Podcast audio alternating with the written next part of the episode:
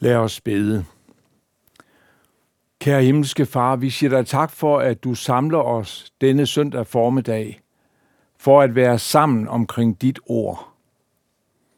Og her nu beder vi dig om, at du ved din hellige ånd vil fortolke det sådan for vores hjerter, at vi hver især hører netop det, vi har brug for at høre.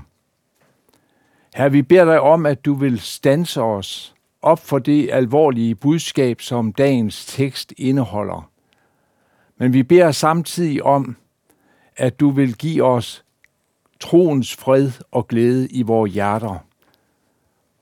Og at vi må regne med, at det holder i tid og i evighed. Det beder vi om i Jesu navn. Amen. Vi skal læse dagens tekst fra Matteus evangeliet kapitel 25 fra vers 31 til 46 i Jesu navn. Når menneskesønnen kommer i sin herlighed og alle englene med ham, der skal han tage sæde på sin herligheds trone. Og alle folkeslagene skal samles foran ham, og han skal skille dem, som en hyrde skiller forerne fra bukkene. Forerne skal have stille ved sin højre side, og bukkene ved sin venstre side. Der skal kongen sige til dem ved sin højre side, Kom, I, som er min fars velsignede, og tag det rige i arv, som er bestemt for jer, siden verden blev grundlagt. For jeg var sulten, og I gav mig noget at spise. Jeg var tørstig, og I gav mig noget at drikke. Jeg var fremmed, og I tog imod mig. Jeg var nøgen, og I gav mig tøj. Jeg var syg, og I tog jer af mig. Jeg var i fængsel, og I besøgte mig. Der skal de retfærdige sige, Herre, hvornår så vi dig sulten og gav dig noget at spise, eller tørstig og gav dig noget at drikke? Hvornår så vi dig som en fremmed og tog imod dig, eller så dig nøgen og gav dig tøj? Hvornår så vi dig syg eller i fængsel og besøgte dig?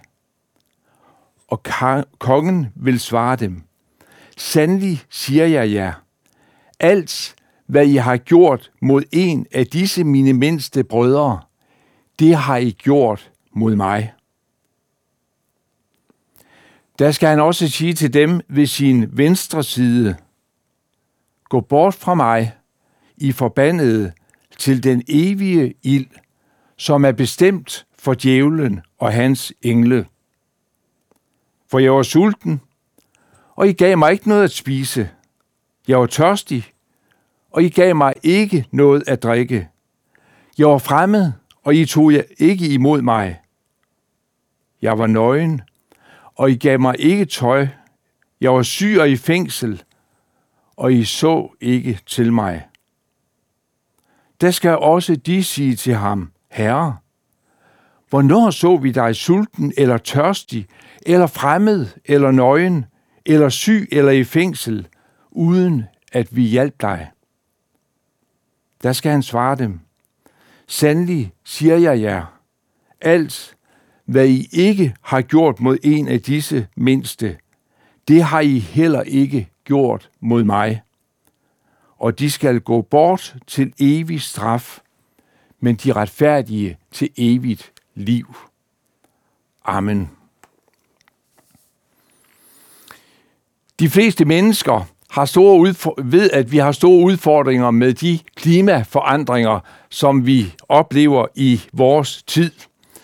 Og det bliver understøttet af, at der er mange forskere, der siger akkurat det samme. Mennesker ud over hele kloden er klar over, at vi er ganske enkelt nødt til at gøre noget. Og det er ikke mindst de unge, de er meget, meget klare i sproget. De vil have ord, de vil have mere handling. Sådan er det. Man har netop afsluttet en klimakonference i Glasgow i England, COP26, hvor disse mange dystre forudsigelser om fremtidens udfordringer kom frem.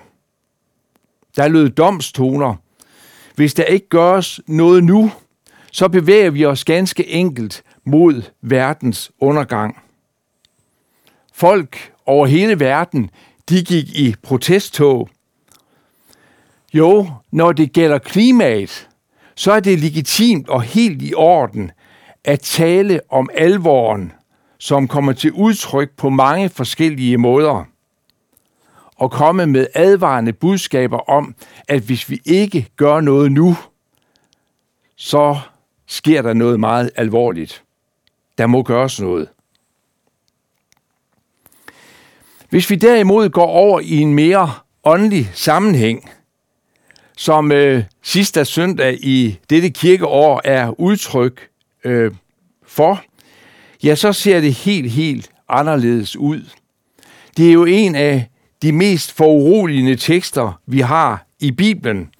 Og det er faktisk en af de tekster, jeg kunne håbe på ikke stod der. Og hvis der havde været frit tekstvalg, så havde jeg sikkert også valgt en anden tekst at prædike over. Men der er noget, der skal siges. Det går an at tale med mennesker om Jesus. Det tror jeg, at der er mange af os, der har oplevet. Men når talen så kommer til, at vi skal tale om den dobbelte udgang, at det, at der er nogen, der bliver frelst, og der er andre, der går fortabt, så bliver det for alvor vanskeligt for os. Den store danske filosof Søren Kierkegaard, han havde det vanskeligt med den her tekst. Han siger det sådan, jeg kan ikke holde ud til at være alene med teksten. Stik mig en kommentar. Det var hans måde at sige på, at det må teologerne tage sig af.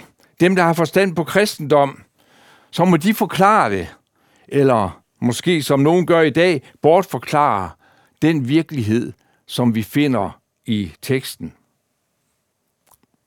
Og jeg kan så godt forstå ham i det, han siger. Det er en ubærlig tanke, at der er mennesker, der skal i evighed befinde sig et sted, hvor kærligheden den er afløst af had, hvor fællesskab er afløst med ensomhed. Og på en eller anden måde, så tror jeg, at Gud han har udrustet mange af os med på en eller anden måde, hvad vi kan kalde en fortrængningsmekanisme, som gør, at vi ikke hele tiden tænker på det. For det er ikke til at holde ud. Og det er lidt det samme, der gør sig gældende, når vi oplever de mange ulykker, der er i den verden, som vi lever i. Vi møder jo dagligt i tv og andre steder alle de katastrofer, som der er, krig og ødelæggelser, som finder sted, naturkatastrofer eller diktatorer, som øh, ellers skulle være der for den befolkning, som de var sat til at lede, men i stedet for hele tiden tænker på sig selv. Men i dag, på denne søndag, der skal vi altså tale om verdensdommen. Og her er der altså noget, som hverken du eller jeg må sidde overhørig. Det er et alvorligt budskab. Det er en tekst, som stanser os for det, for det, som er så alvorligt, at der er nogle, der bliver frelst, og så er der andre, der går for tabt.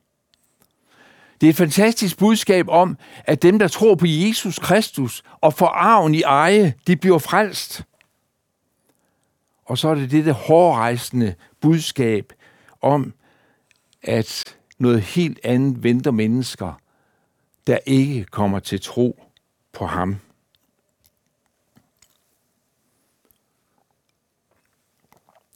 Gennem de sidste syv år, der har jeg brugt rigtig mange timer på landevejen. Det hænger sammen med, at jeg bor i Hillerød, men jeg har arbejdet i Christiansfeldt. Og øh, så har jeg kørt GoMore, og det betyder, at øh, jeg meget, meget ofte har haft mennesker med op at køre. Og når man sidder der i bilen, så sidder man jo og snakker om mange forskellige ting, og øh, blandt andet om, hvad vi laver. hver især. Og så fik jeg mulighed for at fortælle om det arbejde, jeg havde som generalsekretær i Brødermenighedens Danske Mission. Fortælle om de diakonale projekter, vi har rundt om i verden. For eksempel et stort sundhedsprojekt i, i Kongo, eller vores arbejde blandt børn og unge på Vestbreden i Israel. Og jeg oplevede, at der var mange, der syntes, at det var yderst interessant. Men så fik jeg også en mulighed for at, at sige, at det her det var jo en kristen organisation. Og så kunne jeg få spørgsmål, er du selv kristen? Ja, det er jeg. Er du meget kristen? Og så måtte jeg jo sige, ja, det er jeg også. Og jeg ved jo godt, at det de mener, det er, mener du noget med din kristendom? Og det jeg oplevede, det var, at Jesus han ganske enkelt blev større og større for mig, når jeg fortalte om ham til andre. Og det der med at, at fortælle om ham, som går ved min side, som er skyggen ved min side, som er med mig, både når jeg er ked af det og når jeg er glad, det var dejligt at kunne øh, forkynde for de her mennesker, jeg var sammen med. Men det blev så vanskeligt for mig, når jeg skulle fortælle de samme mennesker nogle gange om, at der er to udgange af det her liv. Der er nogle, der bliver frelst, de der tror på Kristus, og der er andre, der går fortabt, de der ikke tror på Kristus. Det er virkeligheden, og jeg tror, at mange af os synes, at det er svært at lægge ord til. Og derfor tror jeg også, at det er sådan for mange af jer, som det er for mig, at som, som kristen, der har jeg fået udvidet mit perspektiv, så jeg på den ene side set både har en glædeskala, men jeg har faktisk også en smerteskala. Jeg har nemlig en smerte, jeg bærer på en smerte, som en ikke-kristen ikke har. For som kristen er jeg blevet lukket ind i Guds smerte. Den smerte, som drev Jesus i døden. Det var en ubeskrivelig kærlighed, Gud han viste os ved, at han offrede Jesus, for at vi kunne blive frelst. I den sang, vi skal synge efter prædiken, Din rigsag Jesus være skal, der står der, Giv Jesus mig dit frelsersind for slægtens sorg og harm. Luk mig i dine smerter ind og gør mig stærk og varm. Hjælp mig at skue med dit blik hvert folk, som liv og grænser fik, og bære verdens nød og skam med blikket vendt mod dig, Guds lam, til døden tro, tålmodig, stærk og fro. Den smerte, den har jeg. Og den deler jeg også med apostlen Paulus, som taler om det, når han skriver til menigheden i Rom, at han har en stor sorg, som piner ham i hans hjerte. Det handler netop om, at jøderne ikke ville omvende sig og tage imod Jesus som Messias. Den samme smerte tror jeg, at både du og jeg har, når vi tænker på familiemedlemmer, naboer og arbejdskammerater, der ikke er frelst. Og det er fordi, vi kender deres endeligt, hvis de ikke vender om til Jesus. I den tekst, som vi har læst, der kunne man umiddelbart få den tanke, at øh, troen bliver afvist. Den tro, vi har på Kristus, som den eneste vej til himlen. Det er som om, at, at Jesus han her fokuserer rigtig meget på gerningerne, der blev gjort, eller gerninger, der ikke blev gjort. De, som handlede godt for at vide, kom, I som er min fars velsignede, og tag det rige i arv, som er bestemt for jer, siden verden blev grundlagt. Men Jesus anviser altså ikke en ny vej. Han taler om, at disse mennesker er velsignede. Men han siger ikke, at de er velsignede, fordi de har gjort de gerninger, de har gjort. Men derimod, at de har gjort de gerninger, der fulgte efter, at de havde fået troen på Jesus. De havde jo fået en arv, og en arv er noget, som man får fuldstændig gratis. Og det er det, du får ved at tro på Jesus. Så får du en arv, som er helt uden fortjeneste. Så når vi læser Ny Testamente, så behøver vi slet ikke at være i tvivl om, at det er troen på Jesus og på ham alene, der frelser. Han siger selv, jeg er vejen, sandheden og livet. Ingen kommer til faderen uden ved mig. Det er altså ikke på baggrund af, at øh, du måske har et, et åndeligt CV, hvor du kan præsentere, at du har gjort både det ene og det andet i, i Guds menighed. Men samtidig så står det også fast, at gerningerne har en betydning. De gerninger, du gør, er en frugt af, at du tilhører Jesus. For som kristne, der er vi podet ind på Kristus, som grenen på stammen. Og det er med til at afføde de gode gerninger, som Gud forud har lagt til rette for os at vandre i. Det er en naturlov, at en kristen bærer god frugt. Jakob han siger i sit brev, en tro uden gerninger er lige så død som et læme uden åndedræt. Det er der til at forstå. Hvis vi skal tage den første gruppe, dem der går til højre, dem der har modtaget arven, så er det jo bemærkelsesværdigt, at det er kongen, der kommer med beviserne for dommens udfald. Efter at han har tildelt dem Guds rige som arv til de, der er troende, så begynder han at øh, konkretisere, hvorfor de arver Guds rige. Det forstår de simpelthen ikke noget af, de her folk, der hører det. Og de bliver måske også lidt mistroiske. For han begynder at tale om, at, at han var sulten, og at de gav ham noget at spise. Han var fremmed, og de tog imod ham. Han var nøgen, og de gav ham tøj. Han var syg, og de tog sig af ham. Han var i fængsel, og de besøgte ham. Og så begyndte de at klø sig selv i nakken, og så spurgte de sig selv, men øh, hvornår gjorde vi lige det? Det var ikke sådan, at det stod helt klart for dem. De kunne ikke huske det. De kunne ikke erindre, hvornår det skulle være sket. Og det, at de skulle have gjort en god gerning, det var faktisk ikke det første, de kom til at tænke på, da de stod over for denne konge. Men så siger Jesus, alt, hvad I har gjort mod en af disse mine mindste brødre, det har I gjort mod mig. Hvad de havde gjort mod næsten, havde med Gud at gøre. For det at tjene næsten, det er at ære Gud. Så dit forhold til Gud på det vertikale plan har med dit forhold til din næste at gøre på det horisontale plan. Der er en, der har sagt det sådan. Afstanden mellem Gud og mennesker er proportional med afstanden til ens næste og kan kun afkortes ved kærlighed til næsten.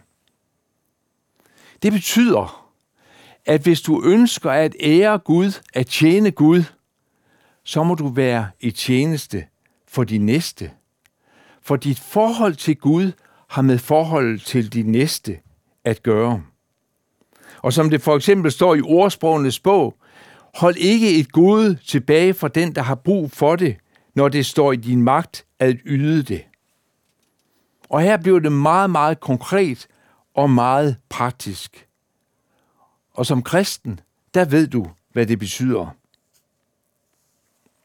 Samtidig er det også sandt, at vi ikke for alvor har hjulpet et andet menneske, hvis vi ikke tænker evighedsperspektivet med.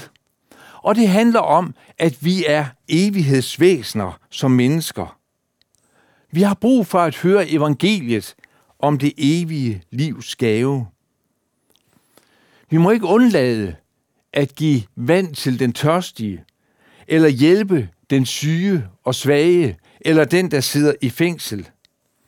Men vi må bede Gud om, at han selv vil skabe et gunstigt øjeblik, så vi får mulighed for at dele evangeliet med de, disse mennesker. De retfærdige er de, som skal arve riget. Det er noget, de er født til, og som ikke kan erhverves på anden vis. Og det er også mennesker, der ikke stoler på sig selv og på sine egne gerninger, men som kommer til Gud uden at have noget at henvise til. Det, det handler om, det er, at gerningerne er gjort i tro på ham. Og så ved vi godt, at der er så mange andre ting, der kan spille ind, når vi gør noget, som er godt. Det kan være, fordi vi ønsker at vise andre, at vi gør en god gerning, altså for at fremhæve os selv. Men du må aldrig få den tanke, at du skal lade være med at gøre det af den grund. Du må aldrig miste troen på, at Gud gennem os kan gøre store ting, som bliver ham til ære og mennesker til gavn, uanset at du kan have nogle urene baggrunde for at gøre det, som du gør. Den anden gruppe, som Jesus han taler om i denne tekst, det er den gruppe, som får at vide, gå bort fra mig, i forbandet til den evige liv, evige ild, som er bestemt for djævlen og hans engle. Her skal du lægge mærke til, hvad kongen siger. Den evige ild er ikke beredt og forudbestemt for mennesker. Hverken for dig eller for mig. Men alene til Guds modstandere, djævlen og hans engle. For Gud ønsker ikke, at der er et eneste menneske, der skal gå fortabt. Han ønsker, at alle skal blive frelst og nå til omvendelse og tro. Hvad gør kongen i forhold til denne gruppe mennesker? Han nævner akkurat de samme ting. Han nævner ikke konkrete synder, som de har gjort, men han nævner en række undladelsessynder, nemlig det, som de ikke gjorde. Og de spurgte ham så, jamen hvornår skulle vi have gjort det? Hvornår var det, vi skulle gøre det, som du her taler om? De havde meget fokus på, hvornår de skulle have gjort både det ene og det andet. Og de var måske også noget forbavset over, at det at have undladelsessynder, at det skulle være dommen over dem. Men der må Jesus sige til dem, hvad I ikke har gjort mod en af disse mine mindste, det har I heller ikke gjort mod mig. Sagen var den, at de havde ikke nogen personlig relation til kongen. De stod helt alene over for ham.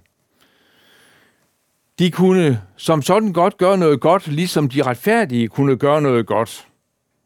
Og det er bestemt ikke uden betydning. Hvis du ser for eksempel på de udviklingsorganisationer, der arbejder både nationalt og internationalt øh, i, i dag, så gør de rigtig meget godt til gavn for mennesker. Det vil vi ikke undlade at sige. Men når det handler om den tekst, som vi her har med at gøre, så taler Gud om noget andet. Der ser han mere på motiverne, på baggrunden, end på resultaterne. Og så får de dette forfærdelige at vide. Alt, hvad I ikke har gjort mod en af disse mine mindste, det har I heller ikke gjort mod mig. Og de skal gå bort til evig straf, men de retfærdige til evigt liv. Som kristne, der ved vi, at der er en dobbelt udgang. Vi ved, at der er nogle mennesker, der bliver frelst, og der er andre, der går fortabt. Det taler Bibelen meget tydeligt og klart om. Og jeg ved godt, at der er mange, der fornægter denne virkelighed. Men så taler de altså ikke bibelsk om dette emne. Men du som tror, at Bibelen taler om frelse og fortabelse, hvad gør det ved dig? Og hvad gør det ved mig, at jeg har denne viden? Du skal vide, at hvis du som sidder og ser denne øh, gudstjeneste i fjernsynet, ikke kender Jesus som din personlige frelser, så skal du vide, at han venter på dig. Du kan i det her øjeblik bede om, at Jesus han vil komme ind i dit hjerte og blive din herre og frelser. Og blot sige, jeg behøver dig, o Jesus. Kom ind i mit hjerte, og så skal du vide, at så ønsker han at høre denne bøn. For os, der er kristne, der må denne beretning være med til at kalde os ud i mission, både her i Danmark, men også internationalt. For mennesker må altså høre evangeliet for ikke at gå fortabt. De må frelses af Jesus. Tiden den er knap, og vi må benytte den belejligede tid. Derfor må vi overveje, hvordan vi bruger vores ressourcer, og hvordan vi prioriterer dem. Og der tænker jeg både på vores tid, på vores kræfter, på vores penge. Bruger vi dem ret? Alt det, som vi har, har vi jo fået givet af Herren, og vi er sat til at forvalte det. Og det må du overveje, om du forvalter det, som du har fået på den rigtige måde, som det er nu. Det hører alt sammen Herren til. Og så må du leve et liv, Gud til ære og mennesker til gavn og glæde.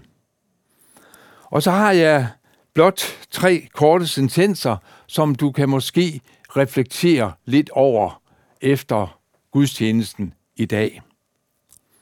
Du bliver ikke frelst, fordi du vidner, men det er der andre, der gør. Du går ikke fortabt, fordi du ikke vidner, men det er der andre, der gør. Vi har ikke lov til at lade noget være uprøvet, når det drejer sig om tusinder af enkelt menneskers evige adresse. Lad os bede. Kære far i himlen, vi beder om, at vi må være podet ind på dig, sådan at vi arver det rige, som er bestemt for dine børn. Og her vi beder dig om, at du vil hjælpe os til at være dit, dine vidner her i verden, hvor vi fortæller andre mennesker om dig, men hvor vi også er travlt optaget af at gøre godt mod andre mennesker, fordi du skaber længsten i os efter at gøre det gode. Her hjælp os dertil, og hjælp os til at se, hvor mulighederne er. Herre, det beder vi om for dit navns skyld. Amen. Modtag Herrens velsignelse. Herren velsigne dig og bevare dig. Han lader sit ansigt lyse over dig og være dig nådig. Han løfter sit ansigt mod dig og give dig fred. For Jesus skyld. Amen.